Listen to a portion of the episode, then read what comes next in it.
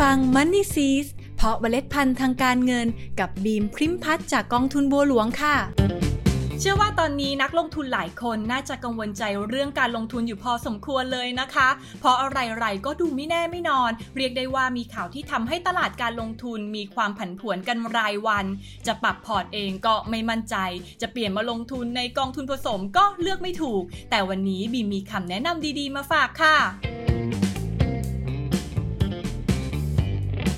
วัสดีค่ะ วันนี้บีมีคำแนะนำดีๆ เกี่ยวกับการเลือกลงทุนกองทุนผสมมาฝากทุกคนกันค่ะ เพราะในช่วงนี้อย่างที่เราทราบกันดีว่าตลาดการลงทุนไม่ว่าจะในหรือต่างประเทศ มีความผันผวนกันรายวันเลย นักลงทุนอย่างเราในช่วงแรก ๆ ก็น่าที่จะพยายามปรับพอร์ตการลงทุนด้วยตัวเองกันไปบ้างแล้ว แต่ทำไปทำมาชักเริ่มเหนื่อยนะคะ เพราะสถานการณ์โควิด -19 ที่ยังไม่แน่นอน ไม่ว่าจะเป็นเรื่องวัคซีนจำนวนผู้ติดเชื้อที่เพิ่มขึ้น หรือือบางประเทศก็ดูเหมือนว่าจะควบคุมได้นะคะ แต่เผลอแป๊บๆ เอ้ากลับมาอีกแล้ว ซึ่งทั้งหมดทั้งมวลนี้นะคะ ได้ส่งผลกระทบต่อตลาดการลงทุนอยู่ตลอดเวลาทำให้นักลงทุนที่ต้องทำงานไปด้วย แบ่งเวลาจัดสรรการลงทุนไปด้วยอย่างพวกเราเนี่ยทำตัวไม่ถูกเลยค่ะ เรียกได้ว่าปรับพอร์ตลงทุนกันแทบจะทุกสัปดาห์ ทันบ้างไม่ทันบ้าง นี่ก็เลยเป็นที่มาของการที่นักลงทุนเริ่มสนใจลงทุนในกองทุนผสมกันมากขึ้น แต่ว่าปัญหาก็มีตามมาอีกนะคะ ตรงที่ไม่รู้ว่าจะเลือกกองทุนผสมกองไหนดี เพราะในตลาดกองทุนรวมมีให้เลือกเป็นร้อยๆกองทุนเลยใช่ไหมล่ะคะกองทุนผสมหรือถ้าจะให้เรียกชื่อเต็มๆ ก็คือกองทุนรวมที่มีนโยบายลงทุนแบบผสมสินทรัพย์ หมายความว่าในกองทุนนั้นๆ มีนโยบายให้ผู้จัดการกองทุนสามารถเลือกลงทุนในสินทรัพย์ได้มากกว่า 1 ประเภทค่ะ ซึ่งโดยส่วนใหญ่แล้วนะคะ การผสมสินทรัพย์ลงทุนในกองทุนรวม มักจะมีส่วนผสมของสินทรัพย์ประเภทตราสารหนี้และหุ้นเป็นหลัก แต่ก็อาจจะมีสินทรัพย์อื่นๆ เข้ามาผสมได้เช่นกันค่ะ ไม่ว่าจะเป็นอสังหาริมทรัพย์หรือทองคำดังนั้นในการเลือกลงทุนในกองทุนผสมสักกองทุนหนึ่งสิ่งที่นักลงทุนควรต้องทำเป็นอันดับแรกก็คือ อ่านนโยบายการลงทุนให้ดีว่ากองทุนผสมนี้ลงทุนในสินทรัพย์ประเภทใดบ้าง ตรงกับที่เราต้องการหรือเปล่า ถ้าตรงกับที่เราต้องการให้มีอยู่ในพอร์ตก็ถือว่าโอเคค่ะ จากนั้นนะคะก็ค่อยพิจารณานโยบายลงทุนในเรื่องของสัดส่วนการลงทุนในสินทรัพย์แต่ละประเภท เพราะต้องบอกเลยค่ะว่ากองทุนผสม แต่ละกองทุนนั้นมีสัดส่วนการลงทุนในสินทรัพย์แต่ละประเภทที่ไม่เหมือนกันทำให้ลึกๆในรายละเอียดแล้ว มีความเสี่ยงจากการลงทุนที่ไม่เท่ากันค่ะ ดังนั้นจะมาดูแต่เกณฑ์มาตรฐานการจัดกลุ่มกองทุนรวมในเอกสาร ที่บอกว่ากองทุนผสมคือ list level 5 อย่างเดียวไม่ได้เลยนะคะ แต่เราจะต้องดูสัดส่วนการลงทุนในแต่ละสินทรัพย์ด้วยค่ะ ซึ่งรายละเอียดตรงนี้นะคะ นักลงทุนอย่างเราสามารถศึกษาข้อมูลได้จากหนังสือชี้ชวนตัวเต็ม และหนังสือชี้ชวนส่วนสรุปควบคู่ไปด้วยค่ะทำไมน่ะหรอคะ ก็เพราะว่ากองทุนผสมบ้างกองทุนเขียนไว้ชัดเจนในนโยบายลงทุนเลยว่า เพดานสูงสุดในการลงทุนในสินทรัพย์หนึ่งๆคือเท่าไหร่ เพื่อเป็นการกำหนดกรอบความเสี่ยงของกองทุนผสมนั้นๆเอาไว้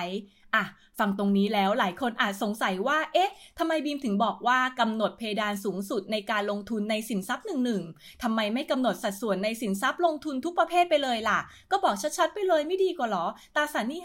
50%หุ้นอีก 40%อีก 10%เป็นทองคำเนี่ยแบบนี้ก็ชัดเจนดี ใช่ค่ะ ชัดเจนดีแต่ว่าไม่มีความยืดหยุ่นในการลงทุนเลย ลองคิดภาพตามดูนะคะ ถ้ากำหนดเป๊ะๆแบบนี้ เวลาที่ผู้จัดการกองทุน เห็นจังหวะหรือโอกาสในการลงทุน ถามว่าจะปรับพอร์ตยังไงถูกต้องไหมล่ะคะ หุ้นกำลังลง จะถอยหุ้น เพิ่มตราสารหนี้ก็ทำไม่ได้ หรือจะเพิ่มหุ้นเมื่อเห็นโอกาสก็ทำไม่ได้อีก โอ้ยถ้าเป็นแบบนี้ลำบากแย่เลยนะคะ ดังนั้นกองทุนผสมมักจะกำหนดเพดานสูงสุด ในการลงทุนในสินทรัพย์ใดสินทรัพย์หนึ่งเท่านั้น และส่วนใหญ่มักจะกำหนดสินทรัพย์ประเภทหุ้น เพื่อเป็นการกำหนดเพดานความเสี่ยงให้กับผู้ลงทุนรับรู้ค่ะ ยกตัวอย่างกองทุนผสมที่มีนโยบายลงทุนในตราสารหนี้หุ้นทั้งในและต่างประเทศ โดยกำหนดให้สามารถลงทุนในหุ้นได้ไม่เกิน 55%ของมูลค่าทรัพย์สินสุทธิของกองทุน ก็คือลงทุนในหุ้นไทยหุ้นต่างประเทศ ได้สูงสุดไม่เกิน 55%ลงทุนน้อยกว่านั้นได้ไม่เป็นไรค่ะ ตามตัวอย่างนี้นะคะก็จะเห็นว่าเป็นกองทุนผสมที่เหมาะกับผู้ลงทุนที่รับความเสี่ยงได้ปานกลางค่ะ แต่มันก็จะมีกองทุนผสมที่มีนโยบายการลงทุนแบบเปิดกว้างมาก ๆ อย่างเช่น มีนโยบายลงทุนในตราสารหนี้และหุ้นไทย ได้ในสัดส่วนตั้งแต่0ถึง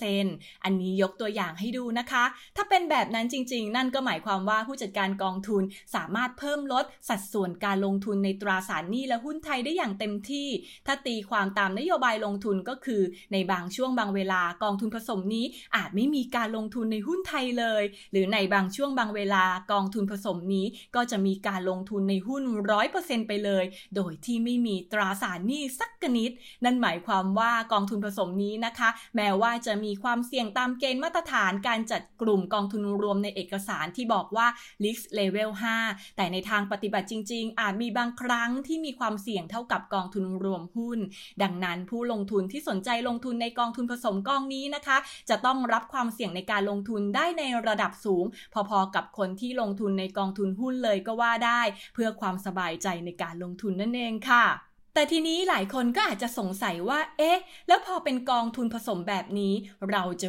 รู้ได้ยังไงว่าสไตล์การลงทุนของผู้จัดการกองทุน ตอบโจทย์สิ่งที่เราต้องการหรือเปล่า